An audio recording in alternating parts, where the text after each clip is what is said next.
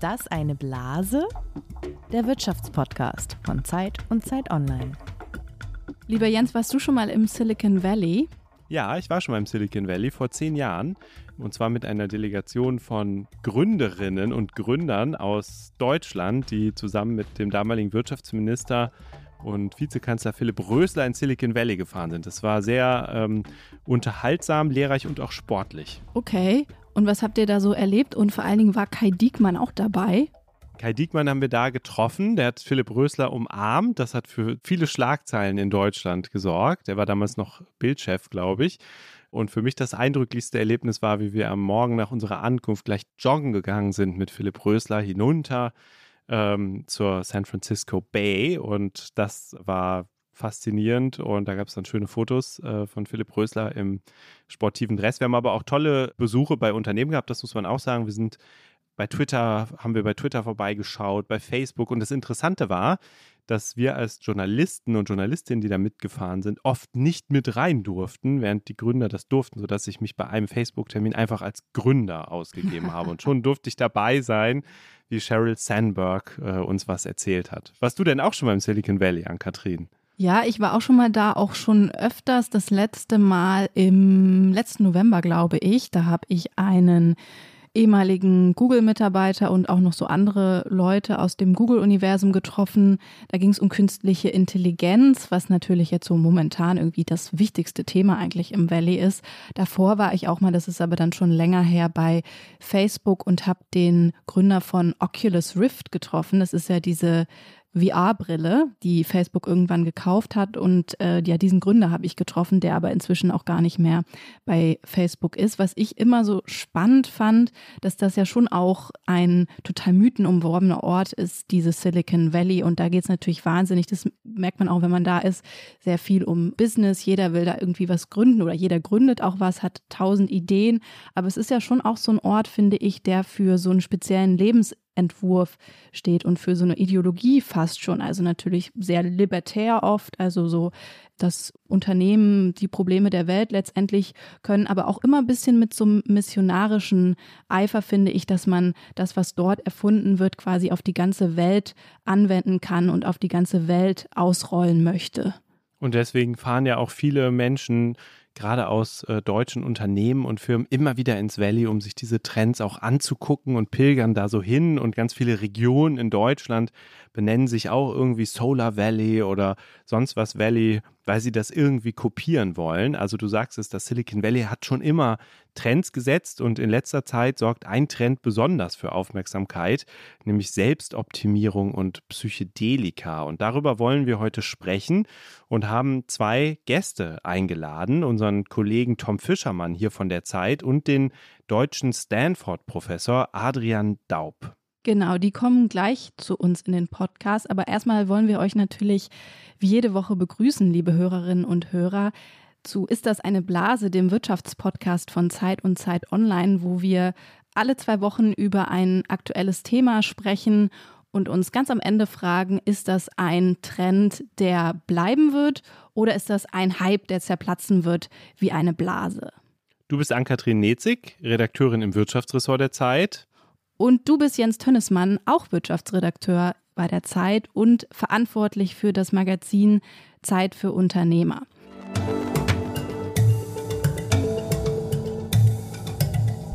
So, und bevor wir die Gäste dazu bitten, würde ich sagen, fangen wir an mit unserem Spiel, oder?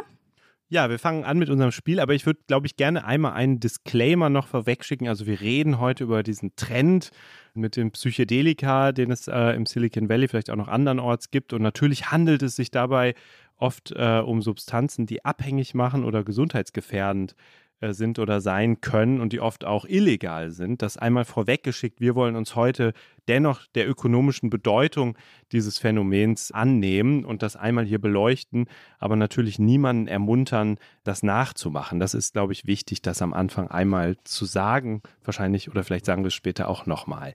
Ja, im Spiel Fakt oder Fantasie, Ankatrin, nähern wir uns dem Thema ja immer, indem ich oder du ähm, oder Zacharias äh, uns ähm, Fakten ausdenken oder Fakten suchen und dem jeweils anderen bitten, einzuschätzen, ob das stimmt oder nicht. Und das habe ich natürlich auch gemacht. Also und habe gedacht, wenn wir über Silicon Valley reden, dann bemühen wir auch eine Technologie aus dem Silicon Valley und schauen mal bei Google Trends nach, wie eigentlich auf Google nach Psychedelika gesucht wird. Also nach dem Phänomen, über das wir heute reden wollen. Und man sieht, wenn man Google Trends anguckt, dass das Suchvolumen äh, was Psychedelika angeht, in den vergangenen 20 Jahren, seit 2004, in so Zickzack-Bewegungen quasi kontinuierlich gestiegen ist und aktuell tatsächlich äh, so hoch ist wie nie.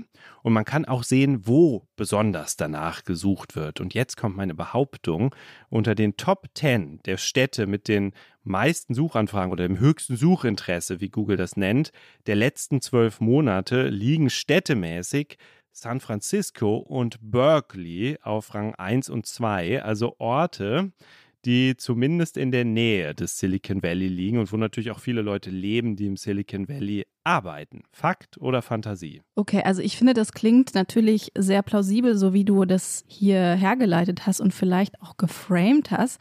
Ich würde aber sagen, es klingt ein bisschen zu gut, um wahr zu sein. Ich würde sagen, das ist Fantasie, weil ich glaube, dass zum Beispiel Berlin oder New York auf Platz 1 auch liegen könnten. Ah, interessant. Okay, du hast recht. Fantasie stimmt nicht. Punkt für dich.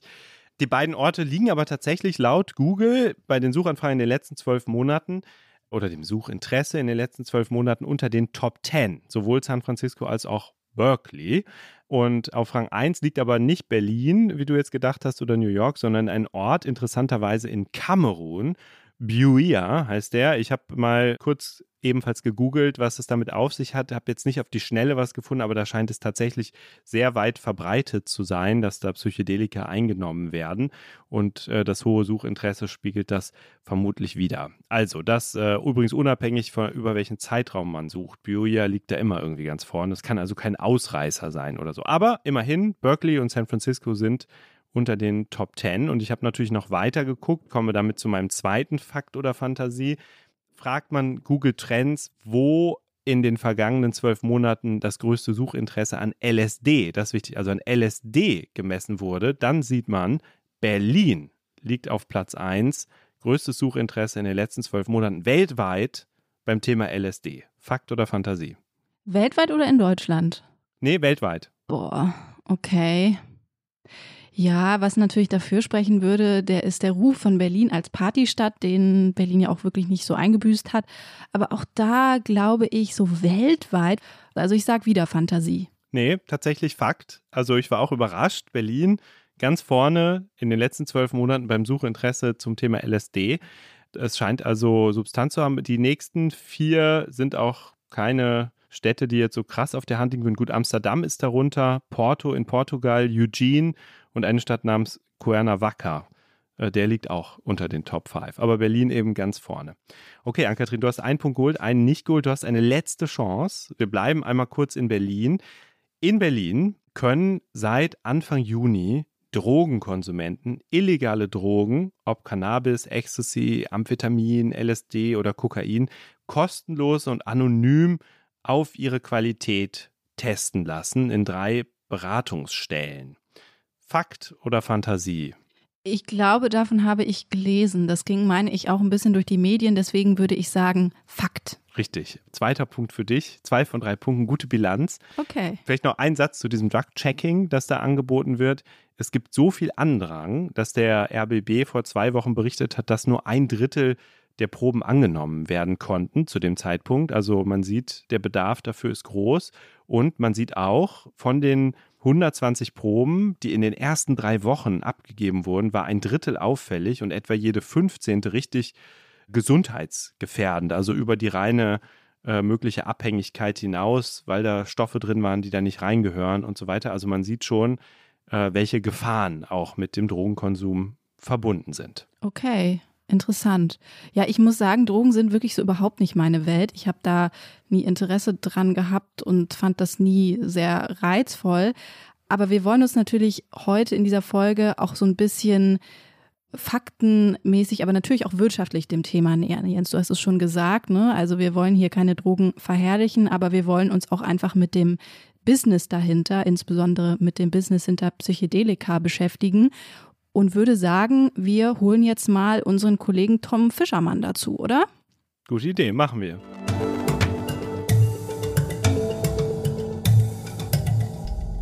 Thomas Fischermann ist Redakteur im Wirtschaftsressort. Er hat schon sehr viel und sehr lange aus dem Ausland berichtet, aus New York, aus Brasilien.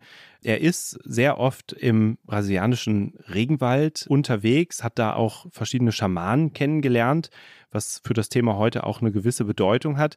Und er koordiniert im Wirtschaftsressort die Auslandsberichterstattung, die bei uns im Wirtschaftsressort in der Zeit stattfindet. Hallo Tom. Ja, hallo. Sag mal als erste Frage, was sind Psychedelika überhaupt? Das ist eine Gruppe von Wirkstoffen, chemischen Wirkstoffen, pharmakologischen Wirkstoffen, die äh, äh, psychedelische Effekte im Gehirn, im Organismus hervorrufen. Die sind alle ein bisschen unterschiedlich, deswegen sind die Effekte auch unterschiedlich, aber gemeinsam ist dem Ganzen, dass eine Verschiebung der, der, der wahrgenommenen Realität stattfindet. Und äh, eine Verschiebung dessen, wie man sich zu seiner Realität dann stellt, wie man seine Umgebung wahrnimmt, wie man sie sieht und wie man sich selber darin fühlt. Und vielleicht eine Nachfrage, sind solche Psychedelika eigentlich erlaubt, hier in Deutschland zum Beispiel? Die allermeisten nicht, vor allem nicht einfach so als, äh, als Freizeitdroge. Äh, sozusagen. Sie sind wohl erhältlich in, in Clubs oder auf äh, dann illegalen Neo-Schaman-Retreats im Prenzlauer Berg. Man kann das zwar überall bekommen, aber erlaubt ist es nicht. Das meiste davon steht als, also steht schwer verboten im Betäubungsmittelgesetz. Äh, das wollt ihr wahrscheinlich die Ausnahmen wissen, ne? Also wenn ihr, wenn ihr schon so fragt.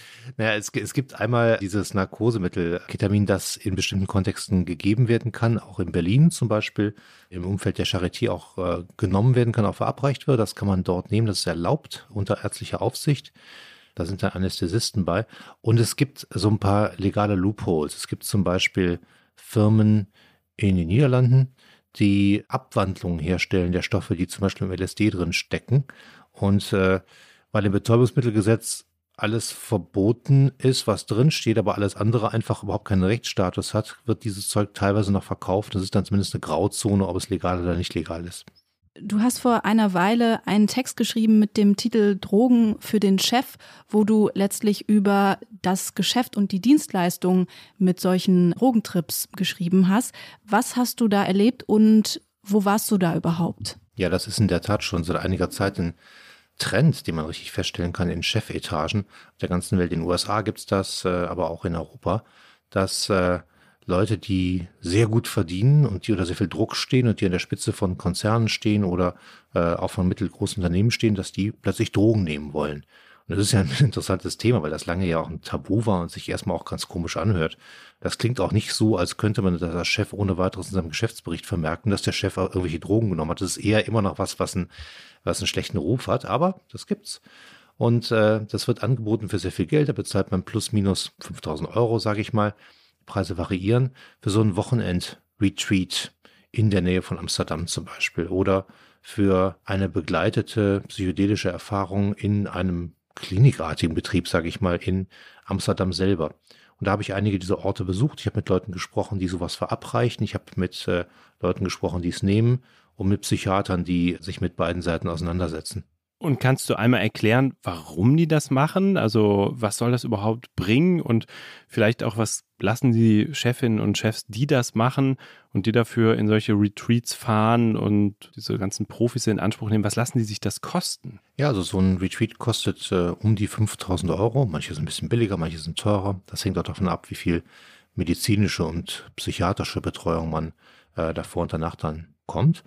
Es gab auch schon länger diesen Trend, dass äh, Leute, die unter sehr viel Leistungsdruck stehen oder vermeintlich unter sehr viel Leistungsdruck stehen, dass die sich dopen, ne? dass die Mittel nehmen, die sie fitter machen, die sie schneller laufen lassen oder die sie dann manchmal auch einfach entkommen lassen ihrem Alltag. Also es geht dann von leistungssteigernden Drogen oder so Zeug wie Kokain, das einen immer schneller macht, bis hin zu Schlafmitteln, damit man nachts wieder runterkommt, Betäubungsmitteln, um rauszufallen. Und ähm, die Psychedelika sind dann schon was ganz anderes, weil die eigentlich versprechen, dass man durch tiefe Begegnung mit seinem eigenen Unterbewusstsein, durch tiefe psychologische Erfahrung, durch ein Neusehen der Welt äh, sein ganzes Denken in Frage stellt.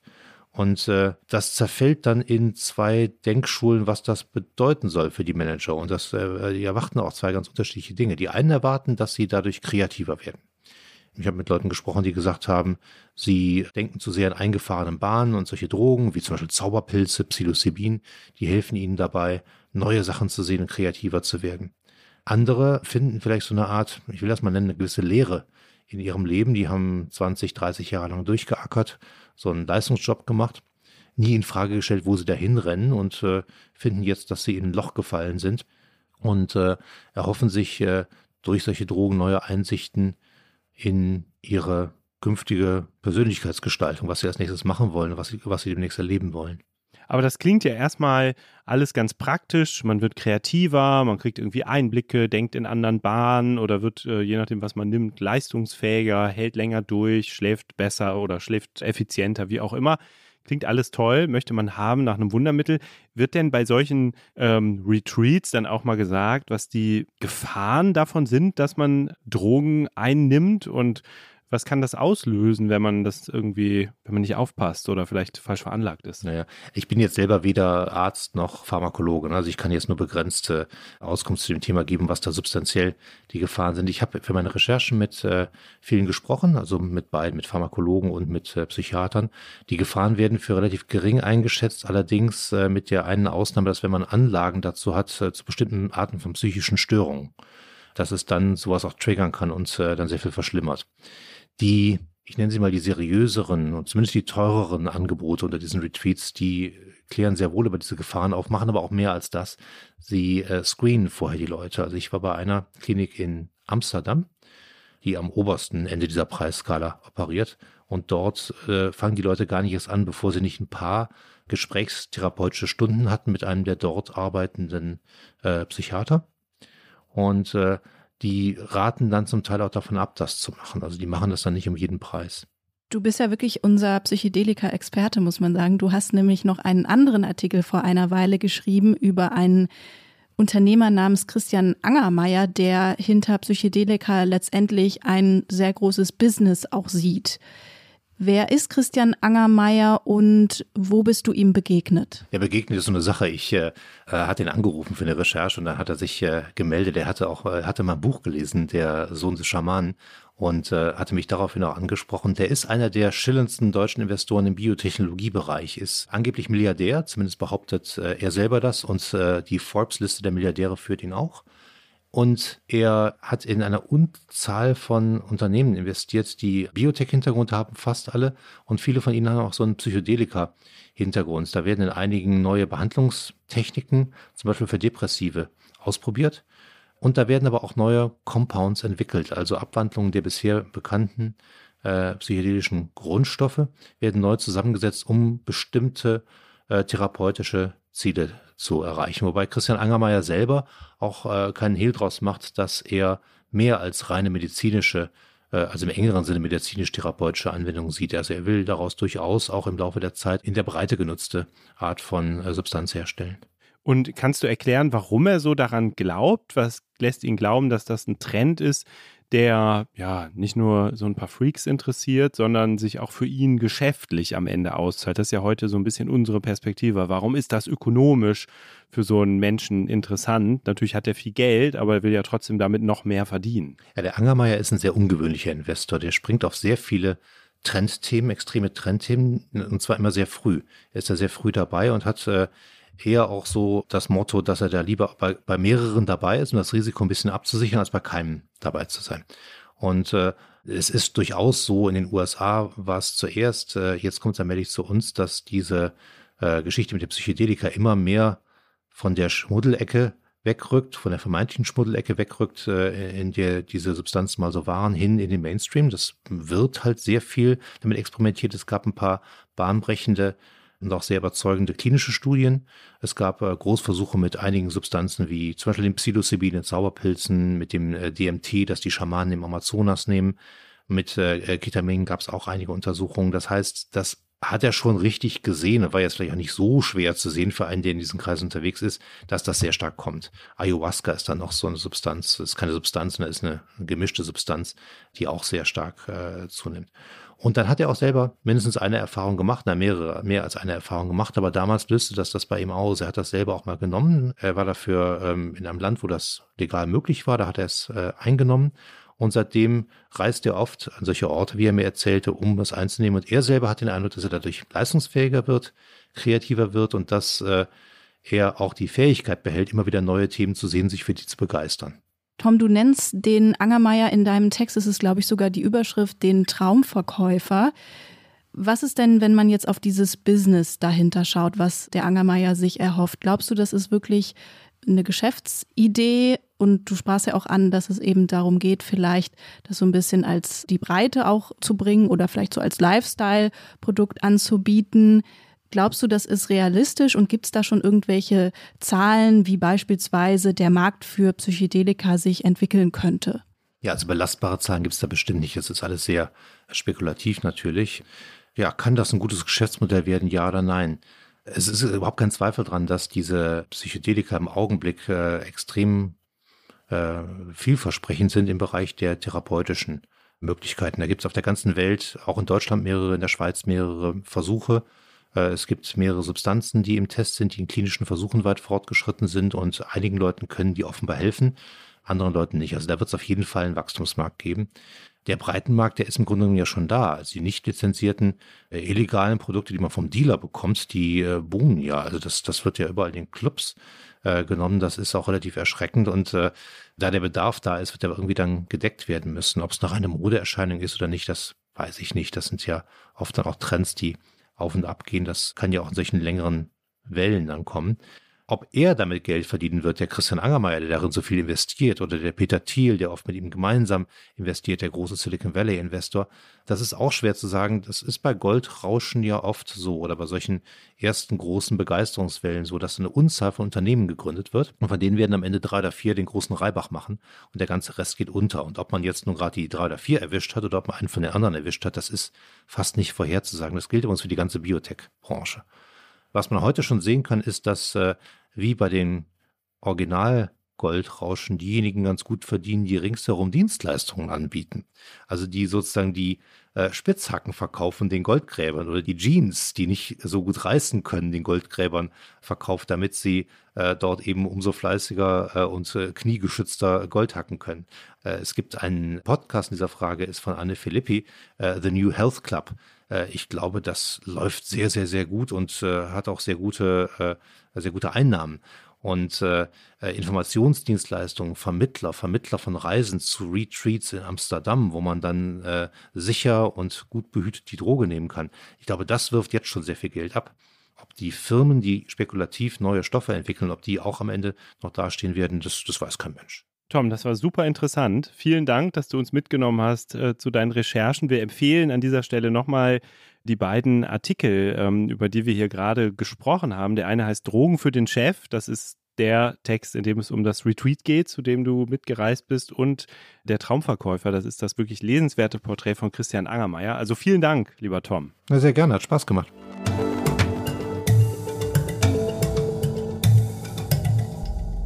Ja, das war ja sehr interessant, was Tom da zu berichten wusste. Und ich bin sehr gespannt, was wir noch von Christian Angermeier hören werden. Ihr, liebe Hörerinnen und Hörer, habt es vielleicht gehört, ich bin ein bisschen erkältet, deswegen liegen bei mir auch so ein paar Drogen vor mir. Ein Nasenspray, Aspirin und Lutschtabletten. Also entschuldigt, wenn ich zwischendurch mal huste oder niese. Das hat leicht erschwerte Bedingungen heute hier. Aber alles natürlich total legal in dem Fall. Absolut, absolut. Genau, aber es war interessant, fand ich auch, dass Tom gesagt hat, dass es schon Podcasts gibt, die sich nur mit diesem Thema beschäftigen. Ich bin wahnsinnig gespannt darauf, wie unsere Folge heute ankommt. Und ihr, liebe Hörerinnen und Hörer, schreibt uns bitte auch, was ihr über diese Folge denkt äh, und über das Thema an sich und gebt die Folge auch gerne weiter. Teilt das gerne, wenn euch das interessiert. Genau, und wir haben ja jetzt von Tom sehr konkret an zwei Beispielen gehört, wie diese Psychedelika-Szene sich so darstellt. Und jetzt, glaube ich, wäre es ganz gut, oder jetzt haben wir uns überlegt, dass wir ein bisschen aus der Metaebene draufschauen wollen und haben dazu noch einen anderen Gast eingeladen.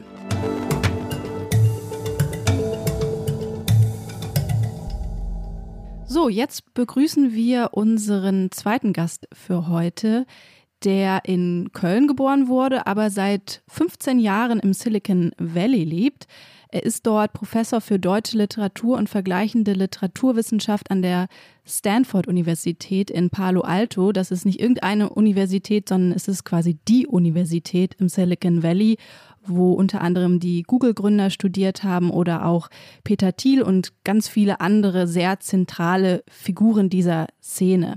Er ist außerdem Podcaster und Autor des Buches Was das Valley Denken nennt und beschäftigt sich mit der Ideologie und Kultur dieses sehr speziellen Fleckens Erde. Und er ist uns heute aus Kalifornien auch zugeschaltet, wo es noch ziemlich früh am Morgen ist. Herzlich willkommen, Adrian Daub.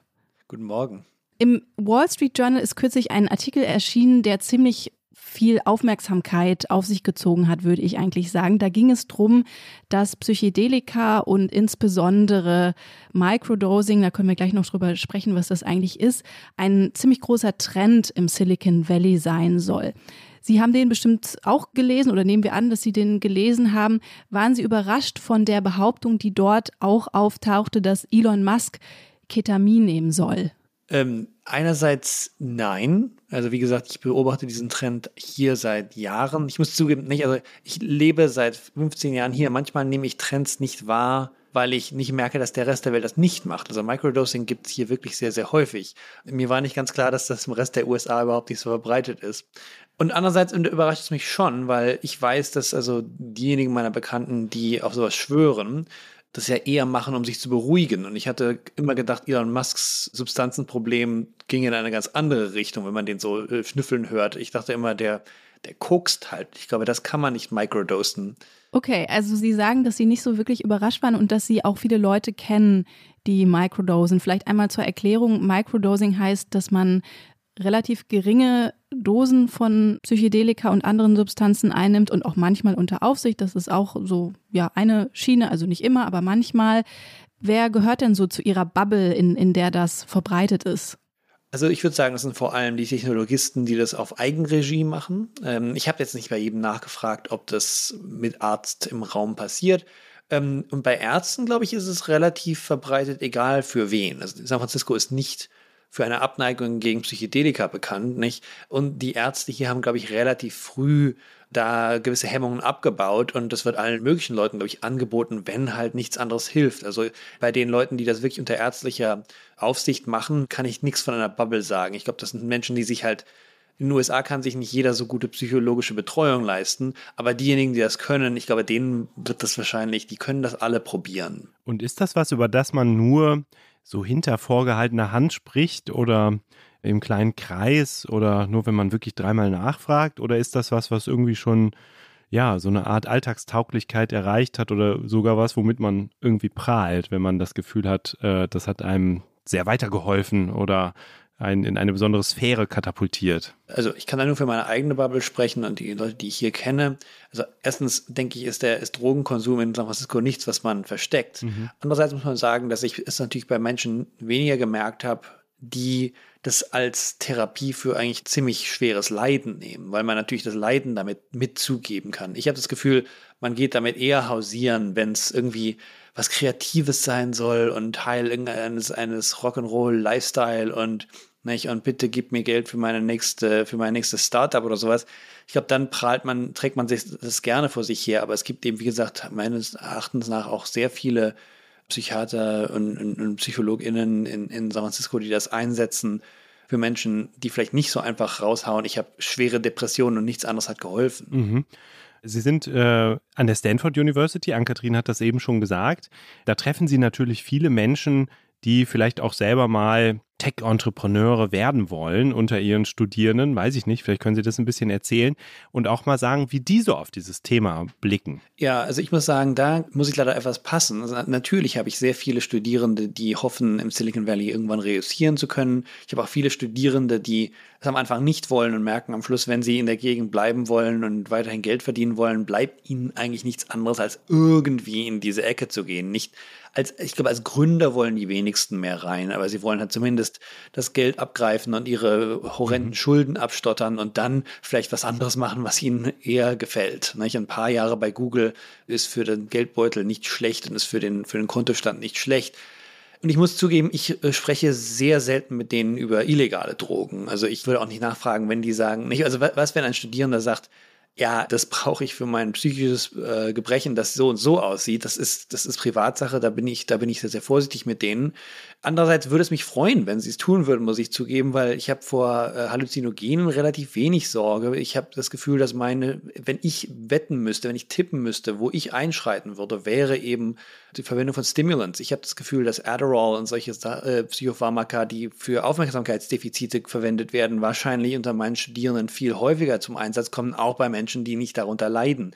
Und da muss ich sagen, das ist, glaube ich schon, das ist ja fast ein bisschen wie Speed. Also da, da hätte ich eher Angst. Nicht? Wir haben auch Angst vor Fentanyl, wir haben Angst vor Heroin. Nicht? Also das sind so die Sachen, wo ich bei, äh, wo ich mit Studierenden auch mal drüber reden würde. Wie gesagt, wenn die Microdosen, denke ich, gut, äh, das geht mich nichts an oder ähm, ich hoffe, sie haben es unter Kontrolle. Aber das ist sozusagen affirmativ, was ich hergetragen würde, kann ich in Stanford nicht erkennen. Also ich glaube, das wird einem Professor einfach auch nicht mitgeteilt. Ja, okay.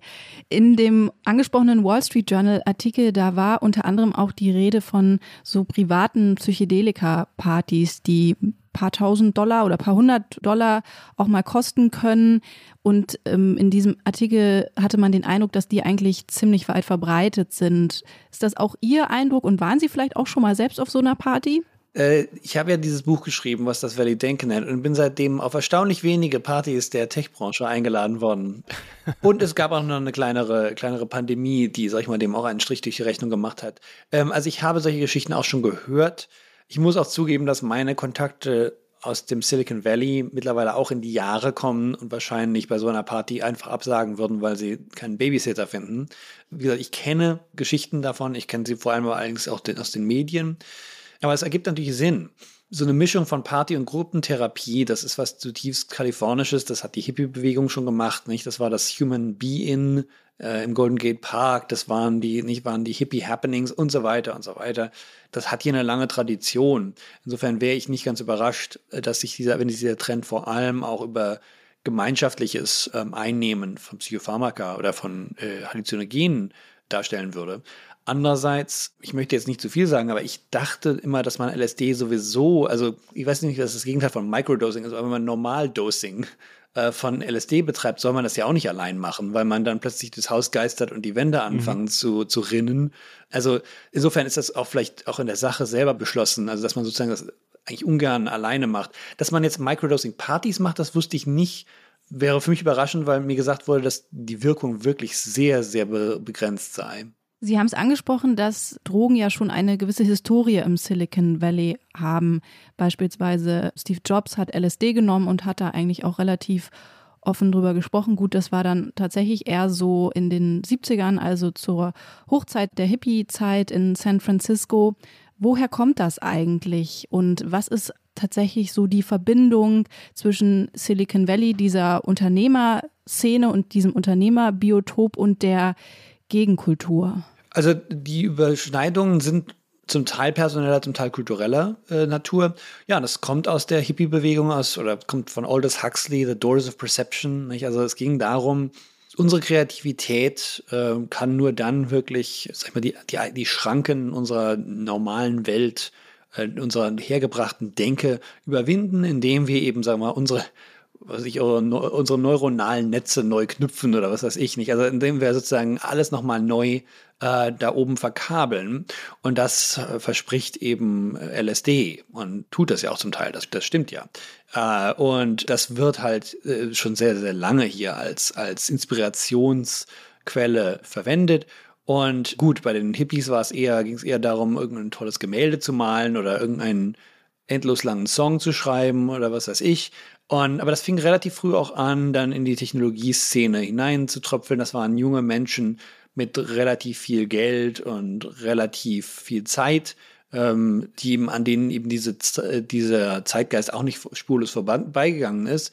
Und das fing dann eben auch an, ganz besonders stark zu werden. Also diese Verzahnung gab es immer. Das Esalen Institute an der, an der Küste von Kalifornien ist genau sowas. Das ist so eine spiritualistische Retreat, aber in dem eben auch, glaube ich, ziemlich lange schon mit Psychopharmaka experimentiert wurde.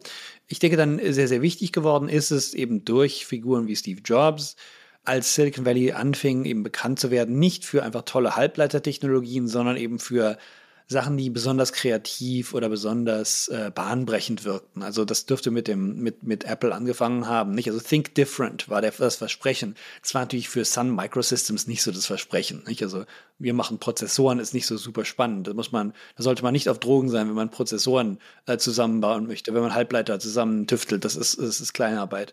Aber als es dann anfing, so ans große Kreative zu gehen und als man vor allem anfing mit den mit den Venture Capitalists, also mit den Risikoanlegern enorme Summen eben an diese jungen Menschen mit einem verrückten Traum, der vielleicht funktionieren könnte, auszuhänden. Dann war natürlich das Stilbilden, dass man sagte, ich, das ist so ein ganz Irrer, der, der zieht keine Schuhe an und der macht dies und das und der verschwindet auch mal eine Woche nach Tibet und dann passt natürlich auch, wenn er, wenn er sagt, ich nehme LSD. Wenn man natürlich vorher, wenn einem der Banker sagt, ja, ich habe jetzt mal wieder LSD genommen, sagt man, oh Gott, kann ich mein Konto bitte äh, jemand anders übertragen? Das hörte dann auf. Also es war sozusagen, man konnte damit hausieren gehen, dass man anders dachte, dass man, dass man anders gepolt war. Aber ich hoffe, das hört man schon so ein bisschen dabei äh, dahinter, ähm, dass das natürlich auch weiterhin um Wertschöpfung ging. Das heißt, es ging um eine Neuverkabelung, es ging um eine, um eine Öffnung der Wahrnehmung auf eine Art und Weise, die am Schluss Rendite abwirft. Und ich glaube, das ist bei dem Microdosing sehr, sehr bezeichnend. Das ist eben eine Art, der also zumindest so, wie es da zum Spaß betrieben wird, dazu da ist, dich selber zu optimieren. Es geht nicht darum, etwas, also ein Trauma zu heilen. Es geht nicht mhm. darum, kein produktives Mitglied der Gesellschaft mehr zu sein oder mal sich aus, komplett auszuklinken. Nein, das Endziel ist weiterhin, ist Selbstoptimierung, ist Optimierung des Produkts. Sie haben sich viel mit dem Denken im Silicon Valley beschäftigt. Jetzt geht es hier nicht nur darum, wie Unternehmer wie Elon Musk oder auch andere ja darüber überlegen, wie man zum Beispiel mit Microdosing oder äh, Psychedelika vielleicht äh, Geschäfte machen kann oder wie sehr sich das auch in dem äh, Antrieb spiegelt, neue Technologien und neue Innovationen auszuprobieren, sondern die wenden das ja auch auf sich selber an. Ja, die machen das, probieren das selber aus, was sie da als mögliche Geschäftschance am Horizont sehen. Inwiefern ist das typisch für diese Art zu denken im Valley bei diesen Leuten? Ja, ich muss zugeben, ich habe gar nicht das Gefühl, dass die daran so viel Geld verdienen wollen. Also das ist, glaube ich, wirklich eine Selbst, ein, ein Selbstoptimierungswahn, der, ja, der erstens äußerst kalifornisch ist. Denken wir an Südkalifornien, die sind dafür etwas berühmter als wir. Aber das gibt es auch im Norden. Wir kommen alle hier hin. Die Geschichte soll angeblich nichts mehr zählen die Sonne scheint 300 Tage im, im Jahr und man startet den Pazifik und denkt ans Sterben und sagt, das möchte ich auf keinen Fall. Also es gibt es hat eine lange, ob Hollywood-Sternchen oder, oder Milliardäre im Silicon Valley, ein, sag ich mal, eindeutiges oder, oder, oder resigniertes äh, Verhältnis zum Tod hat hier, hat hier keiner. Das zweite Wichtige ist, äh, glaube ich, dass diese Unternehmer alle relativ jung zu sehr, sehr viel Reichtum und sehr, sehr viel Macht und sehr viel Ansehen gekommen sind und deswegen Alterungsprozessen ganz einfach entsetzt gegenüberstehen. Das heißt, ähm, und vor allem, man kennt die berühmten Geschichten von diesen Silicon Valley-Typen, die sich Blut spritzen lassen oder es gibt ja diesen Typen, der sich das Blut seines Sohnes spritzen lässt, was ja nochmal irre ist. Also es geht auch um einfache, ganz normale biologische, physische Alterungsprozesse, aber das Gehirn altert natürlich auch mit. Und wer sich anschaut, wie Elon Musk, also wie gesagt, ich weiß nicht, auf welcher Droge Elon Musk ist, aber einer, auf die er auf jeden Fall ist, ist, dass er nicht zugeben kann, dass er älter wird. Der Mann ist nicht mehr so jung, dass er einfach sonst, er will, er will, wir machen Startup, ich schlafe im, ich schlafe im Betrieb und wir hauen das jetzt raus und wir sind super hardcore und so weiter. Also jung, bist, wie alt ist er jetzt? Mitte 50? Also das war mal, es tut mir leid, es ist vorbei.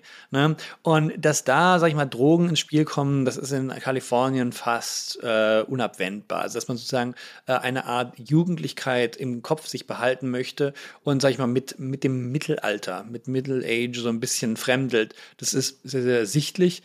Und natürlich, wie sollte es anders sein für diese Menschen, die, sag ich mal, mit 24, 25 Milliardäre waren, mit 26, 27 vielleicht ihr absoluten Gipfel erreicht haben und seitdem ne, golfen und fragwürdige finanzielle Entscheidungen treffen ab und zu mal. Ne? Also im Grunde genommen, wenn man denen erzählen kann, nein, du denkst wieder, wie du damals gedacht hast, du kannst dir, was du damals gekonnt hast, mhm. dann geben die einem sicher alles Geld, ja.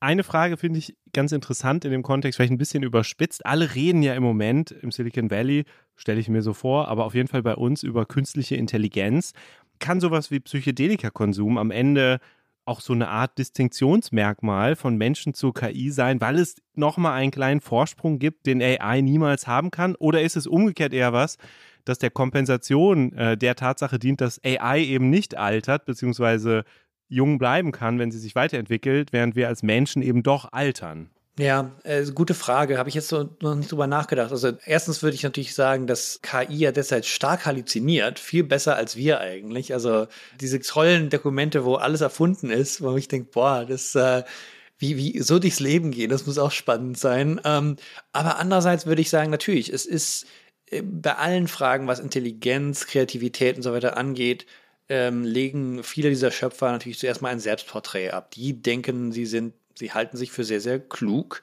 Äh, sie halten sich für, für Genies, sie halten sich und halten einander für äh, die Pioniere und sind das natürlich auch in gewisser Hinsicht auch. Aber man muss sagen, sie haben eine ganz, ganz enge Palette an Produkten in einem ganz engen Segment unserer Wirtschaft entwickelt und sie haben dabei einen ganz bestimmten, einen ganz bestimmten Teil der menschlichen Intelligenz einsetzen müssen und darin waren sie sicherlich sehr, sehr gut. Aber das Problem ist eben, dass da ganz stark ein Pars pro Toto verwendet wird. Das ist also ein, ein Teil dieser ganzen Bandbreite der Wirtschaft, der Intelligenz, des Genies als die Definition verwendet wird. Und ich glaube, wenn solche Leute sich dann anschicken, Intelligenz nachzubilden, ja, dann kann man das dann auch erkennen, dass sie möglicherweise kein besonders holistisches äh, Bild ähm, äh, von menschlichem Schaffen haben. Ich würde gerne nochmal den Faden der körperlichen Selbstoptimierung aufnehmen. Das mit dem Blut des Sohnes, das kannte ich jetzt noch nicht, aber ein Beispiel, was vor ein paar Tagen oder Wochen mal auf Twitter ziemlich viral ging, das war das des Unternehmers und Investors Brian Johnson, der angeblich pro Jahr zwei Millionen Dollar ausgibt, um mehr oder weniger wieder 18 zu sein und ähm, ja. wirklich sein ganzes Leben darauf ausgerichtet hat und ich glaube pro Tag über 100 Pillen nimmt und wirklich seine Ernährung, seinen Schlaf, seinen Workout total durchoptimiert hat. Ich finde das ehrlich gesagt, als ich das gelesen habe, ein bisschen traurig fast, weil er zum Beispiel auch immer offenbar alleine schläft, äh, weil er, ja, weil das irgendwie den Schlaf verbessert. Und ich habe mich gefragt, wenn man wirklich so durchgetaktet und asketisch lebt, tötet das nicht eigentlich die Kreativität, die man ja eigentlich erreichen möchte? Ja, ist eine gute Frage. Diese, ob dieses ewige Leben, dass die sich herbeisehen, ob das wirklich irgendwas bringt. Nicht? Also also ich denke, es ist auf jeden Fall auffällig. Diese Menschen haben einfach ungemein viel Zeit und Energie und Geld darauf aus, aufzuwenden. Ähm, und ich glaube auch nicht, dass die meisten so ticken. Also selbst die meisten Superreichen hier so ticken. Natürlich alle haben irgendwie so einen Smoothie, der irgendwas verspricht, den werden sie alle äh, trinken, das ist ja kein Problem. Aber dass jemand so weit geht und, sag ich mal, den Partner aus dem Bett schmeißt, weil, weil sonst, weil sonst der Alterungsprozess äh, nicht aufgehalten werden kann oder rückgängig gemacht werden kann. Ähm, ich nehme an, das wird das dürfte eine Privatpathologie dieses Herrn sein. Aber es ist auffällig. Die Elite des Silicon Valley äh, hat, hat irgendwie äh, ist sehr stark auf biologistische Trends aufgesprungen. Nicht? Also nicht, also dieser Long-Termism, dem ja auch Elon Musk frönt, der also im Grunde genommen sagt, die Besten müssen irgendwie mehr Kinder bekommen. Also das ist alles so ein bisschen eugenisch geworden und eben auch viel Selbsteugenik, würde ich sagen. Also dass man sich selbst optimieren möchte. Und ähm, das ist eindeutig irgendwie so eine Art Narzissmus, der eben sagt, ja, die Welt braucht uns noch länger, wir müssen hier bleiben. Aber im Grunde genommen ist es, glaube ich, doch ein bisschen einfach der Horror, dass man irgendwann nicht mehr da ist. Ich glaube, die, die, die reden sich dann nur was schön, was natürlich, wenn man endlos viel Geld hat und endlos wenig Inhalt. Äh, wie wird so jemand rezipiert im Silicon Valley? Ist, gilt der eher als so eine Art Idol so, dem will man nacheifern, den bewundert man oder ist das eher so ein Freak, wo man sagt, ja gut, wenn man so viel Geld hat und so viel Zeit, dann macht man das halt. Gibt es da irgendwie Anhaltspunkte für, wie jemand da betrachtet wird? Ich würde wirklich zögern, da jetzt für, für das Silicon Valley sprechen zu wollen. Also die meisten Menschen, die ich kenne, so wie ich, Mitte 40, die so langsam sich damit äh, arrangiert haben, dass sie langsam ihr Haar verlieren und so weiter, die finden das natürlich absolut blöd. Ähm, ich, ich, weiß jetzt nicht, wie 25-Jährige das sehen, aber ich würde mal sagen, die meisten 25-Jährigen, die sehen, dass ein 40-Jähriger so sein will wie sie, finden das auch eher peinlich. Also ich glaube, ich habe nicht das Gefühl, dass, dass das hier in Silicon Valley groß Nachahmer findet. Ich denke, das wird man eher dann in so Mikrotrends, eben wie dem Microdosing, erkennen können. Also dass die Leute eben wirklich, äh, sag ich mal, viel mehr auf ihre Gesundheit in Acht geben als anderswo, dass überhaupt nicht mehr geraucht wird und so weiter. Also das sind so Sachen, wo man schon merkt, ah ja, diese Menschen haben schon natürlich gewisse, in gewisser Weise assimiliert diese Idee, dass sie sich optimieren sollten, dass es wichtig ist, den eigenen Körper irgendwie für die Zukunft tauglich zu machen und so weiter. Was ich aber noch dazu sagen würde, was bei allen Sachen zusammenkommt und was bei, oder bei all diesen Sachen im Spiel ist, das vielleicht in Europa für einen Europäer nicht so einsehbar ist, ist, Sie haben erwähnt, dass dieser Herr, mit der sich auf, der sich auf 18 wieder runter äh, verjüngen möchte oder verjüngen will, dass der eben fast allein lebt. Und ähm, das ist gar nicht mal so selten in Silicon Valley. Also viele dieser äußerst, dieser Mega-Reichen leben eh sehr eingeigelte Leben. Das heißt, sie haben nicht viele Menschen in ihrem Leben. Die wenigen Menschen, die sie haben, müssen äh, arbeiten für sie und müssen sozusagen sind ihre Ja-Sager. Und ich nehme an, auch dadurch kommen solche etwas seltsamen Trends sehr, sehr viel stärker an, weil man eben, wenn man drei, vier noch gute Freunde hat und die das alles machen, dann ist der Druck von Seiten der Gruppe natürlich viel größer, als wenn man ein großes, reiches äh, soziales Umfeld hat, wo irgendjemand mal sagen kann, ich habe es probiert, es war scheiße oder kannst du doch nicht im Ernst dran glauben, dass das funktioniert oder sowas. Man ist sehr viel stärker, sehr viel schneller gefangen in so einem Gruppendenk, weil die eigene Gruppe relativ klein ist. Was ich mich noch gefragt habe, ob denn diesem Psychedelika-Trend, aber auch dieser Selbstoptimierung und dem Long-Termism oder beziehungsweise der Vorstellung, dass man den eigenen Tod hinauszögern oder vielleicht sogar abschaffen kann, vor allen Dingen oder ausschließlich Männer nacheifern oder ob es auch Frauen gibt. Ja, das ist eine gute Frage. Also ich glaube, es sind, also die berühmten Beispiele, die mir einfallen, sind alle Männer, außer eben Elizabeth Holmes mit ihren komischen grünen Shakes. Aber da wurde auch nie gesagt, warum sie das eigentlich macht. Es kann auch sein, dass sie gesagt hat, ich mache das, weil es effizienter ist, weil ich gar nicht Zeit habe zum Essen oder sowas. Das gibt es natürlich auch. Aber ja, die berühmten Beispiele ähm, sind, vor allem, sind vor allem Männer. Man muss auch sagen, die meisten Milliardäre hier sind natürlich Männer mit Abstand. Und ähm, aber ich glaube, ich sag mal so, die Gesellschaft hat den Frauen hier, genau wie in ganz Kalifornien, wie in der ganzen Welt, sehr viele Technologien bereits an die Hand gegeben, um sich zumindest jünger zu fühlen und jünger auszusehen. Und die Ehefrauen dieser Leute, die ich zum Teil kenne, nehmen das natürlich schon wahr, gerade in der Milliardärsklasse, also das die Botoxen und so weiter. Aber da haben wir einfach einen, einen Double Standard, was den Alterungsprozess angeht. Da gibt es einen sehr schönen Essay aus den 70er Jahren von Susan Sontag dazu, dass eben dass äh, beim, beim Männern Alterungsprozesse eben ganz anders begleitet und reflektiert werden als bei Frauen. Und bei Frauen immer gesagt wird, ja, du musst halt das Aussehen kompensieren. Du musst dich nicht jünger fühlen oder jünger sein, du musst jünger aussehen. Und das gibt es in Silicon Valley sicher auch, aber das ist, das ist keine Neuerung oder Innovation dieses Ortes. Das ist leider ein Grund, ein, ein, ein, ein Grundfeature unserer Kultur, denke ich.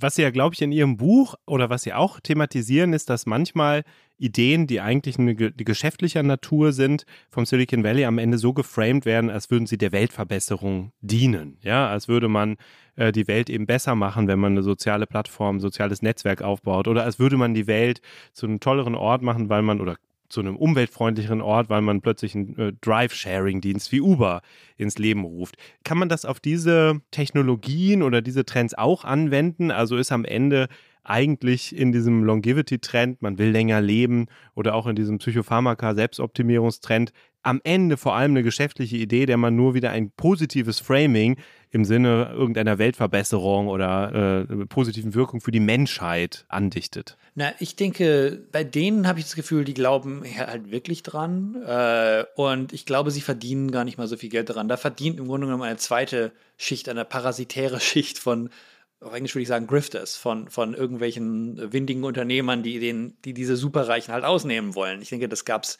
an der Ostküste auch. Das ist wie, wie Rasputin am Zarenhof. Also der, der Typ hat Milliarden gescheffelt, da, da schneide ich mir ein Stück von ab. Und äh, wenn es eben Bergkristalle sein müssen, dann sind es ja eben Bergkristalle. Äh, wenn nicht, ist es Eigenblutdoping, was weiß ich. Also ich glaube eher, dass sich da so eine Art, so eine Art Ökosystem um diese, um diese Megareichen gebildet hat äh, oder, oder verstärkt hat es gibt natürlich, also es gibt so Unternehmen wie, wie Calico von Google, die wirklich auf diesen Unsterblichkeitstrend, die, die versuchen eben da biologisch und mit, mit Gentechnologie und so weiter zu arbeiten. Aber das ist, glaube ich, steckt, glaube ich, alles noch sehr in den Kinderschuhen. Das ist, da ist das schon wirklich in, in den, das Unternehmen mit reingesickert, aber das ist alles sehr, sehr ernst zu nehmen. Und ich glaube, die, die beschwichtigen immer sagen, wir, kommen, wir haben noch Jahre keine Resultate, macht euch keine Sorgen, aber wir finden es interessant und spannend. Also das gibt es auch. Ne? Also es gibt gerade in der Biotechnologie natürlich das. Aber dazu muss man auch sagen, im Grunde genommen wollen die ja nicht, äh, dass wir das alle machen. Ob es jetzt um Long-Termism geht oder ob es um Longevity geht oder ob es um, um diese Eigen, äh, um die Eigenoptim Selbstoptimierung geht bei diesen Leuten.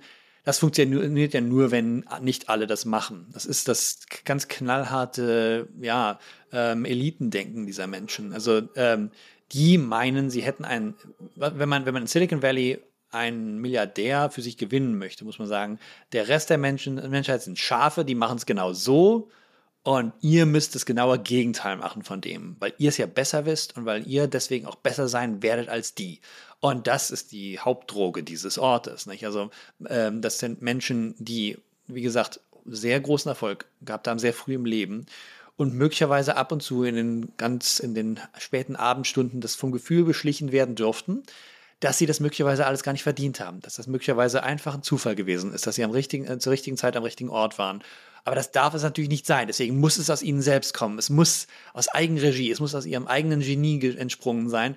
Und wenn jemand das bedienen kann, ob mit Drogen, ob mit Psychopharmaka, ob mit irgendwelchen medizinischen Eingriffen und so weiter, das ist, glaube ich, das ist der Weg zu deren Denke. Nicht? Äh, die sind, die wollen nicht, dass das universalisiert wird. Die wollen, dass wir alle Facebook benutzen, aber die wollen nicht, dass wir ihre Eigenblut-Doping-Sachen übernehmen. Was ich interessant finde, ist, dass man ja, wenn so ein Startup neu aufgebaut wird, man in der Regel erstmal fremdes Geld braucht. Man muss erstmal Kredit nehmen von Kapitalgebern, geht also erstmal in die Miesen, um das aufzubauen.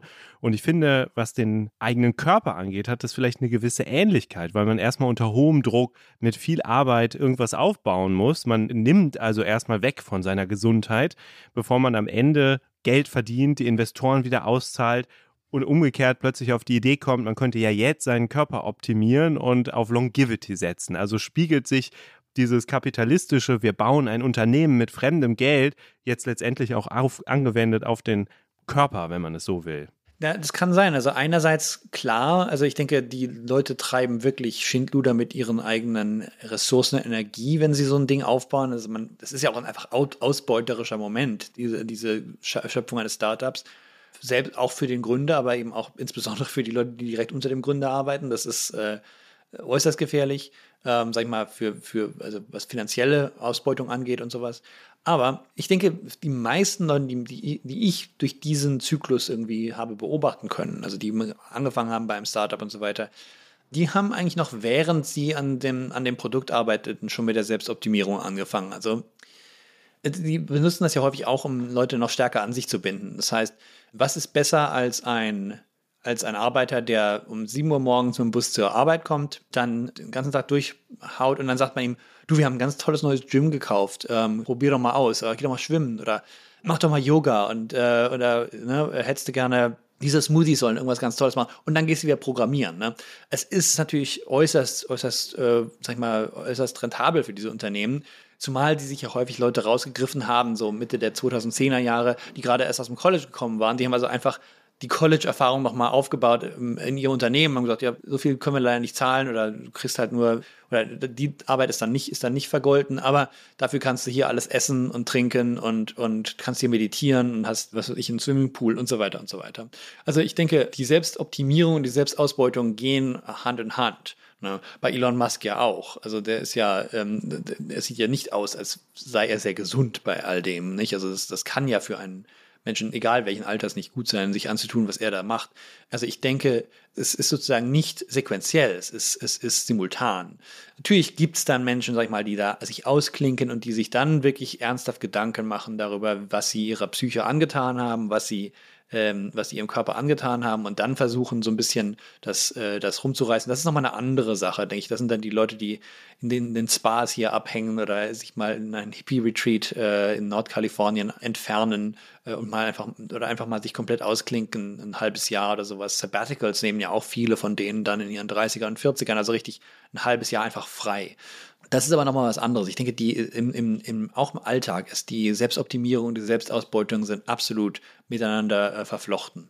Also eine Sache, die man aus dem Silicon Valley ja immer wieder hört und kennt, ist dieses Bild vom Move fast and break things, ja, oder fail your way forward oder Fail your way to success. Mach also Fehler, um dann am Ende erfolgreich zu sein. Pivote im Zweifel, wenn du irgendwas entwickelt hast, was nicht sofort funktioniert, aber probier es schnell aus. Das ist ja bei so Dingen, die plötzlich die eigene Gesundheit betreffen, möglicherweise ein bisschen fatal, wenn man da mal daneben langt. Ist das trotzdem kombinierbar oder hat sich auch diese Einstellung ein Stück weit geändert im Valley? Denken die heute anders über das Ausprobieren neuer Technologien, möglicherweise reflektierter? Nein, das kann ich äh, in einem Wort beantworten, weil nämlich durch San Francisco gerade die Autos ohne Fahrer fahren und they move fast and they're gonna break things. Also das, das äh, wird weitergehen. Ich glaube eher, dass diese zwei Sachen parallel laufen. Das heißt, nicht nur die Unternehmen bewegen sich schnell, nicht nur die Geschäftsideen und Geschäftsmodelle können sich plötzlich innerhalb eines Jahres ändern, weil, weil, weil das Geld irgendwie äh, nicht, das große Geld nicht kam oder weil die Investoren andere Wünsche hatten. Auch die in den Unternehmen Arbeitenden haben also über die letzten 15 Jahre ständig den Job gewechselt. Also wer zwei, drei Jahre in einem Job war, das war schon sehr, sehr viel. Das heißt, die Menschen erfinden sich ständig neu, fangen ständig neu an. Und ich glaube, dieser Trend zur Selbstoptimierung, diese, diese doch ängstliche Begegnung mit dem eigenen Körper, kommt ganz stark aus dem Bewusstsein, oha, da geht das nicht. Ne? In meiner eigenen Biografie, was Geschäft und was, was, mein, was mein Beruf angeht, kann ich ständig neu anfangen. Es geht immer noch mal, immer noch mal, immer noch mal. Mit dem Körper geht es nicht. Und ich glaube, das macht vielen dieser Menschen ganz enorm Angst. Ja, vielen, vielen Dank. Ich fand es super interessant und muss, glaube ich, über diesen Geschlechteraspekt auch noch ein bisschen nachdenken. Mir fiel gerade noch das Social Freezing als Beispiel ein, wo Gott, ja. ähm, was sozusagen speziell auf den weiblichen Körper abzielt, das Einfrieren von Eizellen, wenn man das Kinderkriegen nach hinten schieben muss. Das kommt ja auch aus dem Silicon Valley, beziehungsweise dort haben es ja die Unternehmen Google und Facebook ihren Mitarbeiterinnen finanziert, schon vor einigen Jahren und sagen, dass sie eben äh, die Kosten dafür, die nicht unerheblich sind, auch übernehmen. Und ich würde sagen, dann sagen wir einfach nochmal Danke und wünschen einen schönen Tag in Silicon Valley. Danke.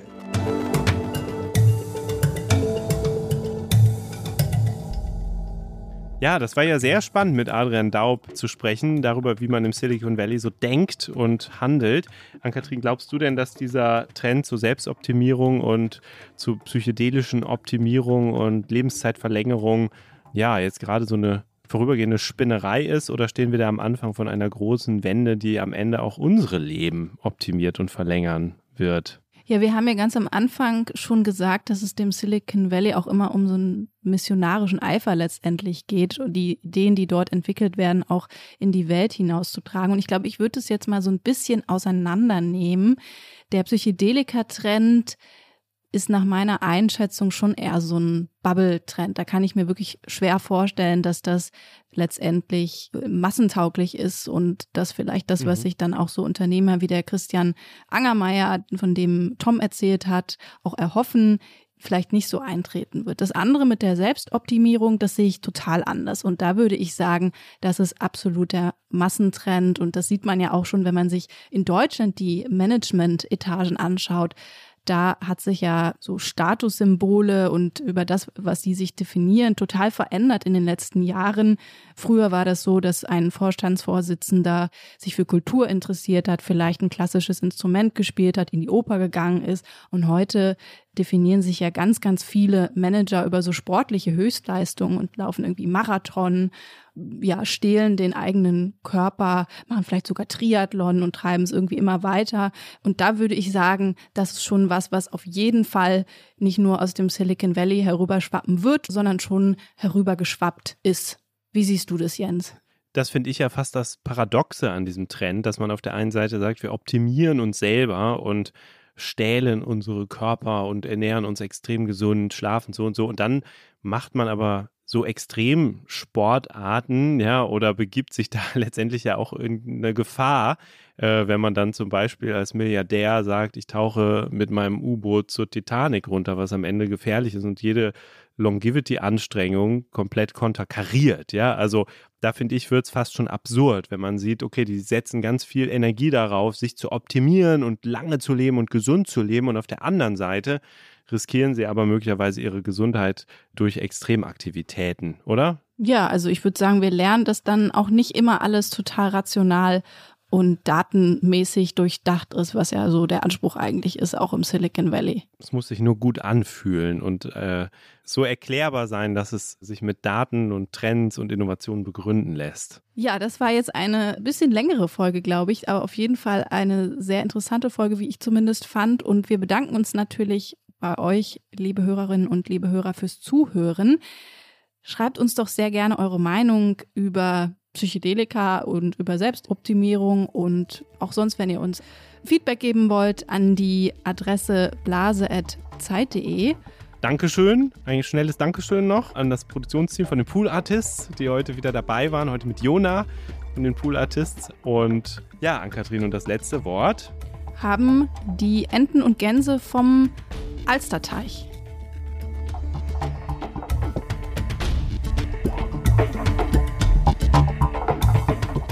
Ist das eine Blase? Ist ein Podcast von Zeit und Zeit Online, produziert von Pool Artists. Guten Morgen von der Hamburger Außenalster.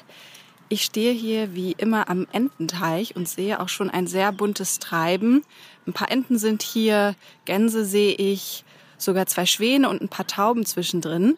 Und irgendjemand von diesen Vögeln soll jetzt eine Frage beantworten zu Psychedelika. Und zwar genauer gesagt zur Legalisierung von Psychedelika.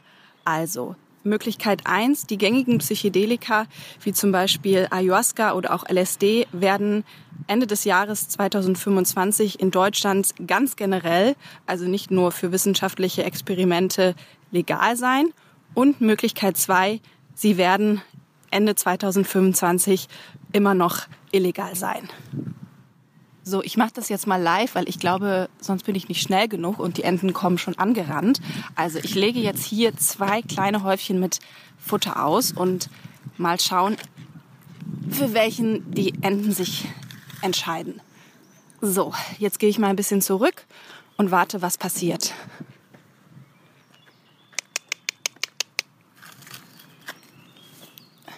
So, jetzt sind vor allen Dingen die Enten hier wach geworden. Der Schwan reckt auch schon seinen Hals und jetzt stürmen alle hier auf das Futter zu. Sie haben aber noch nicht verstanden, dass hier auf jeden Fall noch mehr liegt. So, jetzt kommt ein Schwan und alle Enten gehen beiseite. Was macht der Schwan? Ja, der Schwan geht ziemlich zielgerichtet auf den zweiten Berg und pickt sich da ein bisschen was weg. Das heißt, Psychedelika werden Ende 2025 in Deutschland immer noch illegal sein.